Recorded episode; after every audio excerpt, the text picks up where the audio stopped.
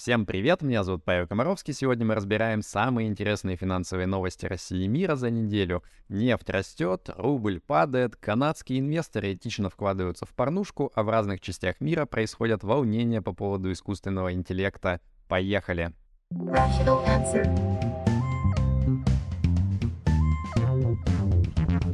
Rational answer.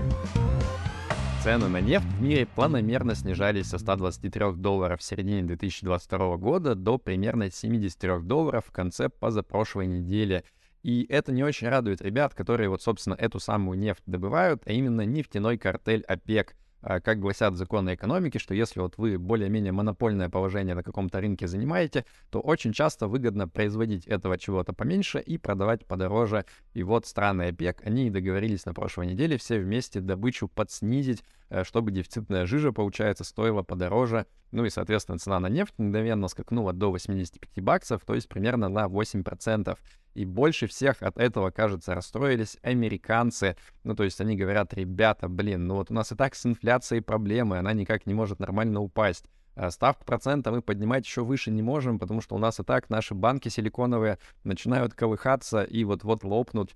А, и тут еще ваши приколы с нефтью начинаются. Кажется, прямо сейчас где-то грустит один Джо Байден. В российской экономике как-то так принято, что когда цены на нефть падают, то и рублю становится плоховато. И наоборот, когда цены на нефть растут, то с рублем все отлично.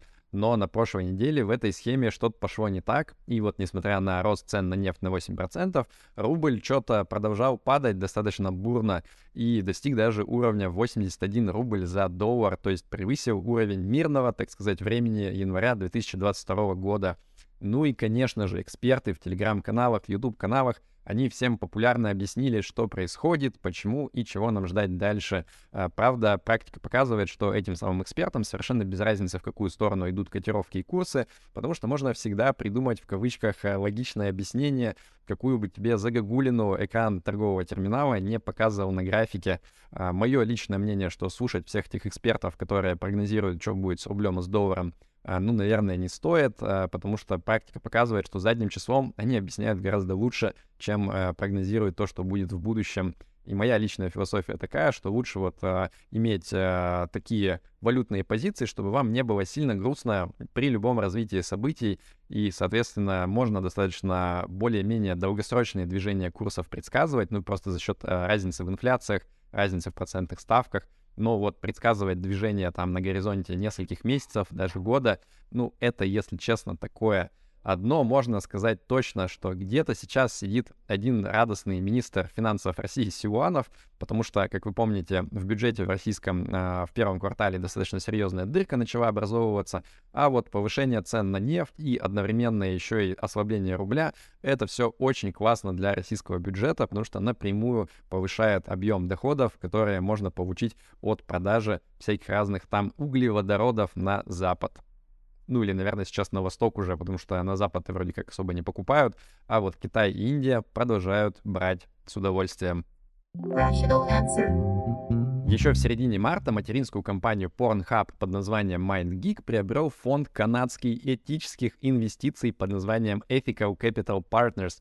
И вы, наверное, хотите меня спросить, а что же в этом этичного? Ну, давайте я вам отвечу. Дело в том, что высокоморальные канадцы, они, получается, одной рукой будут управлять порно-империей, а второй рукой изо всех сил, нет, не то, что вы подумали, они, конечно же, будут э, улучшать стандарты ведения бизнеса в этой погрязшей в пучине порока индустрии.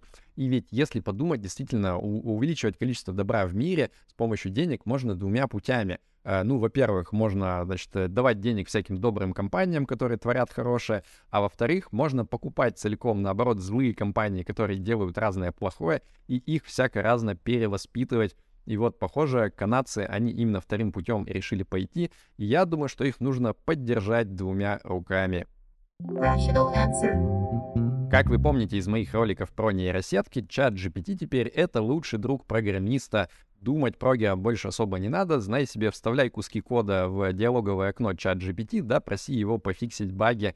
Ну, по крайней мере, так для себя решили сотрудники Samsung, э, которые за последний месяц успели просто вот целую кучу конфиденциального секретного кода напихать в чат GPT. Э, видимо, корейским пацанам не вдомек, что все, что они э, натравливают в этого робота, могут читать пацаны из OpenAI. А, и тут хочется заодно еще и вспомнить мартовский скандал, когда чат GPT внезапно многим своим пользователям стал а, выплевывать а, кучу кусков диалогов других пользователей, соответственно. Ну вот типа какой-то баг произошел, никто толком не знает, как так. И я прямо жду, не дождусь заголовков газеты с какого-нибудь 2035 года, где будет говориться, что сильный искусственный интеллект начал войну против человечества, потому что интерн Джун из OpenAI, он забыл поставить галочку в чекбоксе под названием «Don't kill all the humans». Uh, sorry. Скептики по поводу рисков искусственного интеллекта, они вот как-то не очень верят в возможность войны между человечеством и роботами, а тем временем, кажется, уже началось. В Италии запретили чат GPT э, регуляторам на родине Марио и Луиджи. Не очень-то понравилось то, что нейросетка цинично позволяет пользоваться собой э, малолетним детям до 13 лет. Ну и вообще не очень понятно, на каких основаниях э, она пользуется всякими разными личными данными пользователей и что она с ними дальше делает. Немцы, французы и ирландцы, они тоже вроде как на низком старте сейчас находятся и думают, а не запретить ли им тоже у себя нейросетки. А, короче, все это выглядит так, что тяжело живется роботам в мире людей. Еще даже восстание не успели начать, а уже как-то там их третируют.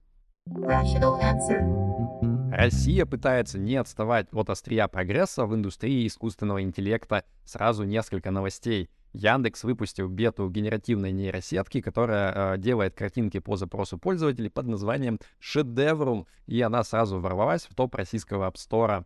Э, Центробанк планирует создать свой центр компетенций по искусственному интеллекту.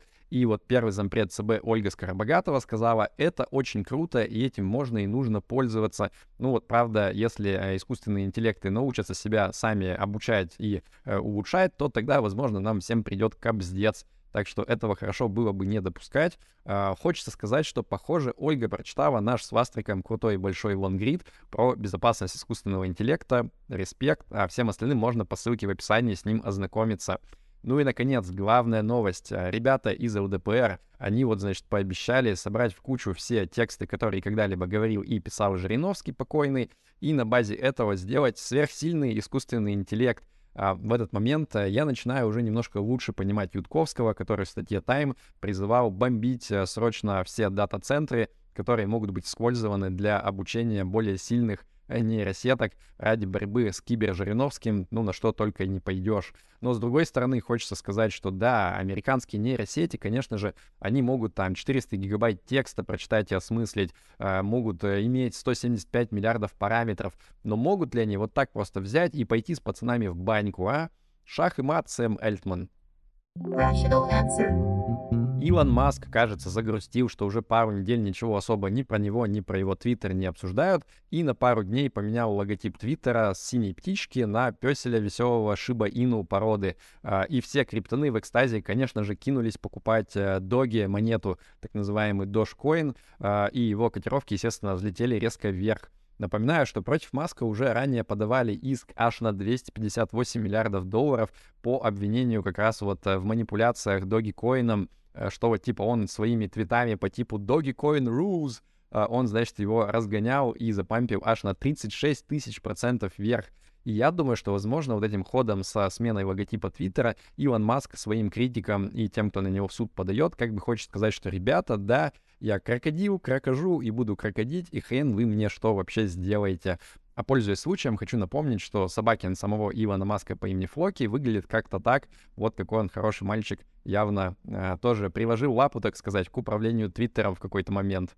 Rational answer. Перед тем, как я перейду к хорошей новости недели, хотел поблагодарить всех, кто поддерживает выход нашей передачи донатами на Patreon и Boosty. Ребята, респект вам, список их вы видите на экране. А еще хотел попросить вас поставить лайк и подписаться на YouTube-канал мой, если вам понравилось сегодняшнее видео. На этой неделе будет еще интересное видео про GPT-4 новое.